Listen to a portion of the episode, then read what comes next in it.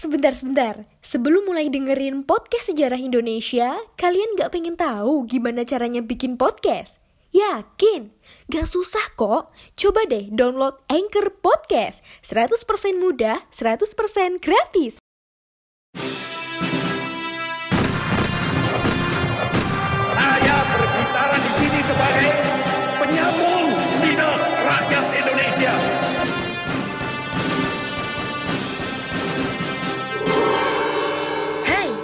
Terima kasih sudah memilih mendengarkan kami, Poseidon. Podcast yang bikin kalian gagal move on. Halo sobat masa lalu, kita ketemu lagi di Poseidon Podcast Sejarah Indonesia bersama saya Saifuddin Alif. Ah, ngomong-ngomong apa kabar kalian? Gak bosan-bosan ya, saya menyemogakan semoga kita semua sehat dan lagi-lagi ini bukan basa-basi karena perang melawan COVID juga masih belum selesai. Gelombang ketiga dari COVID-19 masih mengintai yang semoga sih nggak sampai kejadian lah. Apalagi yang keempat kelima udah semoga nggak usah lah ya. Semoga kita nggak kayak beberapa negara Eropa hari ini yang catatan terakhir ada 4.200 kematian per hari di seluruh Eropa ya mereka lagi berjuang melawan gelombang kelima COVID-19 kita doakan semoga saudara kita di Eropa segera bisa menyelesaikan virus ini. Dan semoga nggak menyebar ke daerah lain. Dan mereka juga udah menghadapi lima gelombang. Sementara kita di Indonesia officially baru dua. Cuman kalau faktanya sih ya nggak tahu juga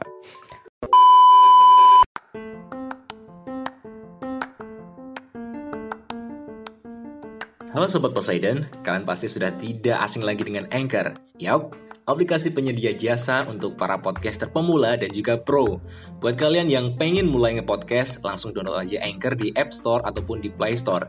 Di sana, kalian bisa nge-podcast dengan banyak banget pilihan background musik. Setelah itu, kalian bisa mempromosikan podcast kalian ke mana pun. Secara otomatis, nanti akan di-sharekan oleh Anchor sendiri. So, tunggu apa lagi? Cus, nge-podcast bareng Anchor.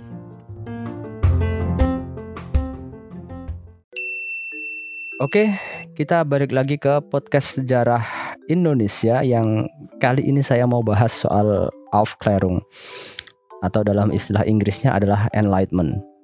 Lah terus Aufklärung ini bahasa apaan? Aufklärung itu bahasa Jerman ya, yang artinya ya yaitu tadi Enlightenment atau pencerahan. Yang bisa dijelaskan bahwa ini adalah zaman di mana gerakan filosofis dan intelektual itu mendominasi Eropa. Aufklärung ini terjadi kisaran abad 17 sampai 18 yang secara umum mencakup perkembangan gagasan-gagasan tentang kebahagiaan manusia. Pencarian ilmu pengetahuan berdasarkan akal dan bukti indrawi. Jadi nggak semata-mata dogma-dogma agama aja, tapi juga harus bisa dibuktikan secara empirik. Kemudian ada gagasan kebebasan, toleransi, persaudaraan, pemerintahan yang konstitusional, dan terakhir soal pemisahan institusi agama dan negara. Yang dalam konteks Aufklärung ya pemisahan institusi gereja dengan negara. Karena orang Eropa ini bisa dibilang sudah jengah ya ketika gereja terlalu ikut campur dalam urusan pemerintahan dan urusan publik atas nama agama. Dan ngomongin soal Aufklärung kita nggak bisa memisahkannya sama Renaissance atau sering kita bacanya Renaissance. Kemudian nggak bisa kita lepaskan juga dari reformasi gereja dan yang paling erat tentu adalah revolusi saintifik yang ditandai dengan berkembangnya gagasan-gagasan baru dalam bidang fisika, astronomi, biologi, anatomi manusia, kimia, dan uh, empirical science yang lain. Yang ini menjadi dasar bagi perkembangan ilmu pengetahuan modern. Persamaan Aufklärung dengan gerakan yang lain apa? Tentu persamaannya adalah sama-sama menantang kepercayaan yang sudah mapan. Terus perbedaannya? Perbedaannya para filosof era Aufklärung ini menggunakan gagasan dan argumen era revolusi saintifik dalam masyarakat dan pemerintahan. Jadi nggak cuma gagasan aja tapi juga diterapkan. Terus gimana gerakan Aufklärung ini bisa menyebar di Eropa? Um, salurannya macam-macam lewat sekolah, kemudian lewat loji-loji Freemason, kemudian warung kopi, ada juga lewat media cetak kayak jurnal, pamflet. Yang kalau di Prancis ada juga yang namanya salon, tapi bukan salon tempat bleaching rambut ya. Salon ini istilah untuk tempat informal yang digunakan untuk berkumpul para filosof di Prancis yang di tempat itu mereka ngobrol soal ilmu pengetahuan. Terus apa sih target mereka dari gerakan ini? Target utamanya itu dua. Satu agama atau kekuasaan gereja Katolik yang terlalu mendominasi dan sistem aristokrasi atau kekuasaan berdasarkan keturunan. Ya, gampangnya sistem kerajaan lah. Pertanyaannya kemudian kenapa mereka sebegitu bencinya sama institusi gereja dan aristokrasi? Satu, um, mereka benci karena kedua institusi itu mengekang perkembangan ilmu pengetahuan. Kayak kasusnya Copernicus sama Galileo Galilei yang mengajukan gagasan heliosentris dan itu dianggap sesat oleh gereja yang meyakini bahwa Alkitab menyatakan konsep geosentris dan ya kita tahu sendiri nasib keduanya kayak gimana. Kemudian kedua kehidupan umat manusia yang dipenuhi dengan perang antar agama dan penaklukan-penaklukan. Kayak nggak tenang hidup di dunia ini. Kemudian ketiga Protestan dan Katolik itu kan sudah setelah reformasi gereja ya. Jadi kelompok Protestan dan Katolik itu mencela satu sama lain sebagai pengikut setan dan orang-orang dapat dipenjara karena menghadiri gereja yang salah atau karena tidak menghadiri gereja apa pun. Kemudian keempat, semua publikasi, baik pamflet, kemudian jurnal ilmiah, atau yang lain, itu harus tunduk pada aturan negara dan gereja. Kalau nggak sesuai ya siap-siap aja disensor. Gak ada kebebasan akademik.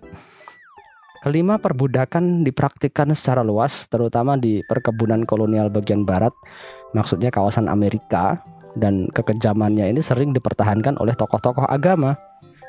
Kemudian enam, kekuasaan absolut dari raja dengan dalih doktrin hak ilahi raja atau divine right of kings. Jadi ini kayak kekuasaan itu hanya milik Tuhan dan Tuhan menitipkannya kepada raja. Ya gitulah gampangnya ya. Dan raja-raja ini sering mengambil kutipan-kutipan kitab suci untuk melanggengkan kekuasaannya. Kayak revolusi itu dibenci Tuhan, raja adalah wakil Tuhan di bumi dan sebagainya dan sebagainya. Kemudian tujuh, gereja kekeh menyatakan bahwa mereka adalah satu-satunya sumber kebenaran dan bahwa semua yang hidup di luar ketentuan gereja adalah terkutuk. Padahal orang-orang Eropa sedang berubah, tetapi lembaga-lembaga resmi nggak mau mengikuti perubahan itu.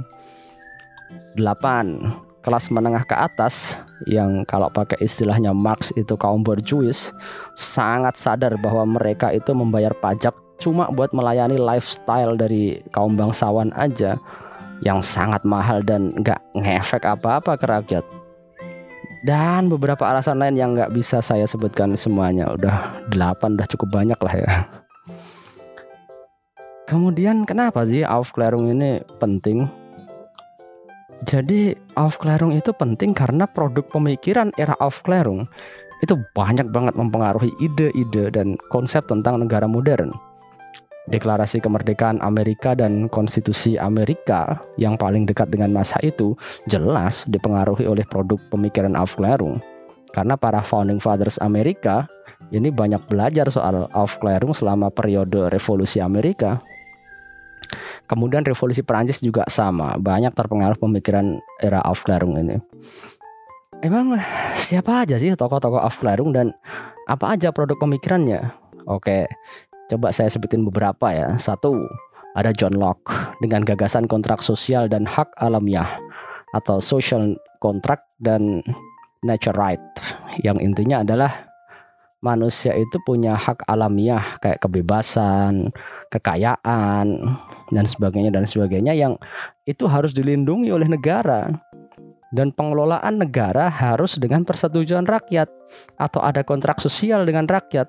Baru setelah deal, negara dikasih kekuasaan oleh rakyat untuk memelihara dan mensejahterakan rakyat yang kalau gagal halal untuk dijatuhkan pemerintahan itu.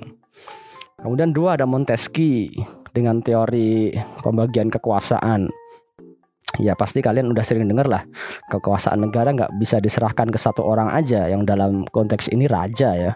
Tapi harus dibagi jadi tiga yaitu eksekutif atau government kemudian legislatif yang merumuskan undang-undang dan yudikatif yang bertanggung jawab dalam bidang peradilan. Kemudian ada Voltaire yang tentang toleransi antar umat beragama dan kebebasan berbicara. Kemudian ada Cesare Beccaria ini dalam bidang hukum soal hak narapidana. Jadi umum kan di abad pertengahan itu seorang narapidana disiksa dengan berbagai macam cara dan berbagai macam alat penyiksaan. Coba deh googling macam-macam alat penyiksaannya. Ngeri liatnya. Nah, ini yang ditentang oleh Beccaria. Dia harus difonis oleh pengadilan secara tepat dan cepat. Bukan dengan penyiksaan-penyiksaan begitu. Kemudian lima ada Adam Smith tentang liberalisasi ekonomi dan beberapa tokoh yang lain kayak Descartes, kemudian ada Immanuel Kant, ada Abigail Adams yang memperjuangkan persamaan hak buat perempuan. Banyaklah. Jadi intinya Aufklärung ini adalah era di mana akal dan toleransi begitu diagung-agungkan para filosof ini beranggapan bahwa masyarakat yang sempurna itu dapat dibangun di atas toleransi dan akal. Dan ya, lagi-lagi kita harus bilang ini adalah gerakan emosional dalam rangka melawan gereja dan aristokrasi yang membelenggu kehidupan mereka. Yang kalau dilihat dari sudut pandang hari ini tentu ya udah nggak relevan lagi. Cuman untuk waktu itu dalam kondisi Eropa yang seperti yang sudah saya jelaskan tadi, gerakan Aufklärung ini memang dahsyat dan pengaruhnya luas. Saya nggak mau bilang bagus karena nggak semua efek dari gerakan ini bagus.